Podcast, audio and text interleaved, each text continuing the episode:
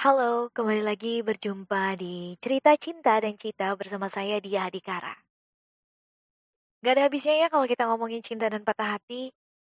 Tapi lagi-lagi kali ini aku mau buat kamu agak sedikit baper nih, sobat cinta. Kali ini aku akan ngajak kamu untuk dengerin salah satu lagu ungu di album Untukmu Selamanya tentang cinta dalam hati.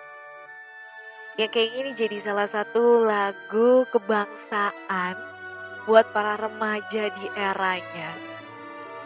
Bahwa ternyata banyak banget ya cerita-cerita yang cuma bisa dipendam di dalam hati. Yang gak bisa berlanjut, gak tahu kenapa. Entah gak berani, entah ditolak duluan. Tapi kok betah banget sih di dalam hati kita? Mungkin ini memang jalan takdirku Mengagumi tanpa dicintai Orang bilang katanya cinta yang sesungguhnya itu adalah membiarkan orang yang kita cintai bahagia meskipun dengan orang lain. Prek ya. Bohong semua itu. Ya tetaplah di dunia ini pasti semua orang egois kan. Semua orang pengen yang bahagia di akhir cerita. Termasuk aku juga. Bahkan kalau boleh aku egois, aku gak peduli ya kamu bakal bahagia sama aku atau enggak. Tapi aku pengennya sama kamu dan aku bakal happy sama kamu. Aku nggak peduli kamu bahagia sama aku apa enggak. Maunya tuh kayak gitu. Tapi nggak bisa dong, hidup ini kan harus saling. Kalau aku nganggap diriku sebagai tokoh utama, setiap orang juga menganggap dirinya sebagai tokoh utama yang nggak mau sakit hati, ya kan? Jadi memang harus saling nih.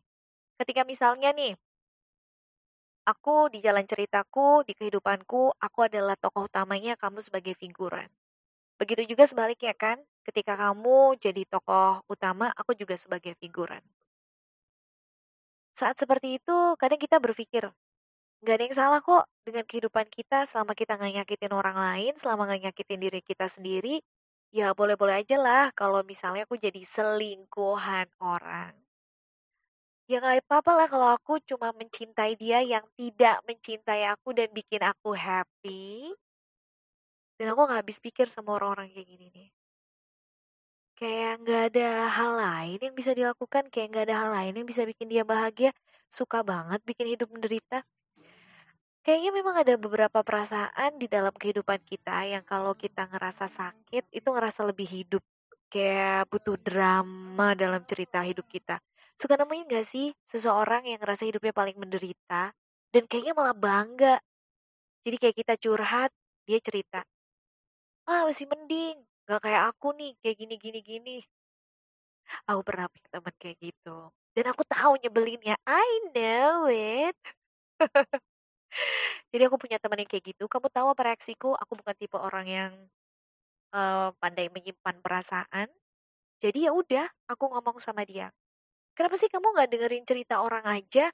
Gak ada salahnya kan kalau kita cuman iyain aja, dengerin aja. Orang lagi mau sharing malah mendingan juga cerita aku, baru gitu doang, nyebelin tahu gitu. Aku ngomong kayak gitu di mukanya dan di situ ada teman-teman segeng kita dan teman-teman yang segeng kita cuma betul cuma gitu doang. Dan kamu tahu reaksinya apa? Dia terperanjat membelalakan mata nggak percaya kalau aku ngomong kayak gitu. Dari situ aku mikir oh jadi dia nggak sadar kalau apa yang dia lakukan itu nggak bagus. Kalau yang dia lakukan itu ternyata nyakitin orang lain. Ternyata banyak banget loh orang-orang yang ternyata nggak sadar kalau yang dia lakukan itu menyakitkan. Dan kayaknya kalau kita sebagai orang yang baik, teman yang baik, justru harusnya mengingatkan ya kepada mereka ya. Tapi itu tadi ternyata nggak gampang sih kalau ngingetin ke orang-orang, terutama orang-orang yang mungkin terdekat seperti keluarga atau bahkan teman dekat, takut tersinggung dan lain sebagainya. Cuman waktu itu aku bodo amat. Karena apa yang dia sampaikan itu nyakitin perasaan aku dan aku nggak mau kayak diem-diem ngejauhin temanku itu karena aku nggak suka sama dia. Jadi akhirnya aku ngomong aja, dan untungnya temanku itu memiliki kepribadian yang bagus, yaitu mau belajar dari kesalahan dan mau merubah diri. Ini menurutku salah satu sikap dan sifat yang harus dimiliki sama kamu semua deh Sobat Cinta. Kita kan gak sempurna ya sebagai manusia. Tapi the most important thing adalah kita mau belajar dan terus berubah untuk jadi lebih baik. Mungkin kita juga nggak tahan kritikan, mungkin kita juga nggak tahan komentar, mungkin kita juga bakal kaget kalau diomongin kayak gitu, ya. Eee, tapi di satu sisi kadang kita nyadar bahwa yang dilakukan orang-orang itu menyadarkan kita sebagai sebuah titik turning point yang membawa kita untuk merubah diri kita menjadi yang lebih baik. Bisa jadi apa yang aku lakuin itu nyakitin ya, yang bisa jadi tanpa sadar orang bakal gituin aku juga dan aku tersakiti. Cuman dari sini kita, eee, bisa belajar saling belajar, bahwa kadang kejujuran seseorang itu memang nyakitin, tapi itu bagus buat kita dibandingin orang yang fake di depan kita, yang bilang, "It's okay, nggak apa-apa," tapi justru malah membawa kita ke jalan yang sesat. Dan gak gampang juga buat cari orang yang jujur kayak gitu.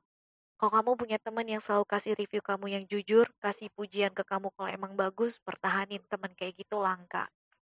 Jangan sampai ketemu sama teman-teman yang kayaknya kasih negatif, apa ya istilahnya tuh, seperti memuji, tapi sebenarnya itu memberikan hal yang tidak menyenangkan. Kayak positif toxic or something gitu loh. Jadi kesannya dia baik-baikin kita, tapi ternyata enggak gitu. Kayak dia jahat-jahatin kita, ngomong-ngomongin hal yang sorry, hal-hal yang positif, tapi ternyata itu tuh belusukan. Memblusukkan, membawa kita ke jalan yang sesat. Ya namanya hidup pasti kita pengennya selalu bahagia di akhir cerita. Tapi bagaimana kalau seandainya bukan kita yang bahagia di akhir cerita? Duh, jangan sampai. Kalau misalnya kita harus melepaskan orang kita sayangin, gimana ya rasanya? Dikejar seumur hidup kita, aku selalu kasih saran kalau kamu ngejar cinta itu harus dikasih batas waktu. Kamu nggak bisa nunggu bertahun-tahun untuk orang yang salah. Kamu wasting your time. Ya aku tahu sih kamu pengen memperjuangkan kebahagiaan kamu sendiri, tapi kita juga harus realistis kan kayak ya udah kalau memang dia bukan jodoh mau dipaksain kayak apa juga nggak bakal bagus dan kalaupun diterusin ending-endingnya aku rasa gak bagus juga deh percaya aja ya kalau Tuhan selalu memberikan yang terbaik dan selalu datang di waktu yang tepat. Jadi nggak ada salahnya untuk no next no next sampai akhirnya kamu ketemu yang tepat. Hidup cuma sekali jangan dibuat repot untuk nyakitin diri sendiri. Udah tahu hidup tuh susah, jangan dibuat lebih susah dengan ngejar cinta yang Aduh, kayak gak ada wanita lain, kayak gak ada laki-laki lain. Kayak Mbak Dia gak pernah sakit hati aja, kayak gak pernah jatuh cinta aja. Aku pernah. Aku pernah. Udah aku coba sekian macam cara. Kalau gak jodoh mau dikata apa. Memang benar tak akan lari gunung dikejar, tapi gak akan sampai kalau kamu gak ngejar. Tapi kalau kamu mengejar gunung yang salah, ya gunungnya bakal kabur terus, bakal mungkin erupsi terus akhirnya hilang gunungnya. Jadi intinya kamu harus memberanikan diri untuk memilih untuk berhenti sekarang, untuk ganti yang lain, untuk membuang cinta kamu di dalam sebuah peti lalu lempar petinya ke lautan yang jauh yang gak pernah kamu buka lagi, yang gak pernah kamu dengerin lagi. Kalau misalnya cinta berakhir dalam hati menurut kamu it's okay, no, kamu harus buang jauh-jauh. Karena hati kita terlalu dalam, terlalu luas yang bisa buat nyimpen dan takutnya nggak bisa hilang-hilang.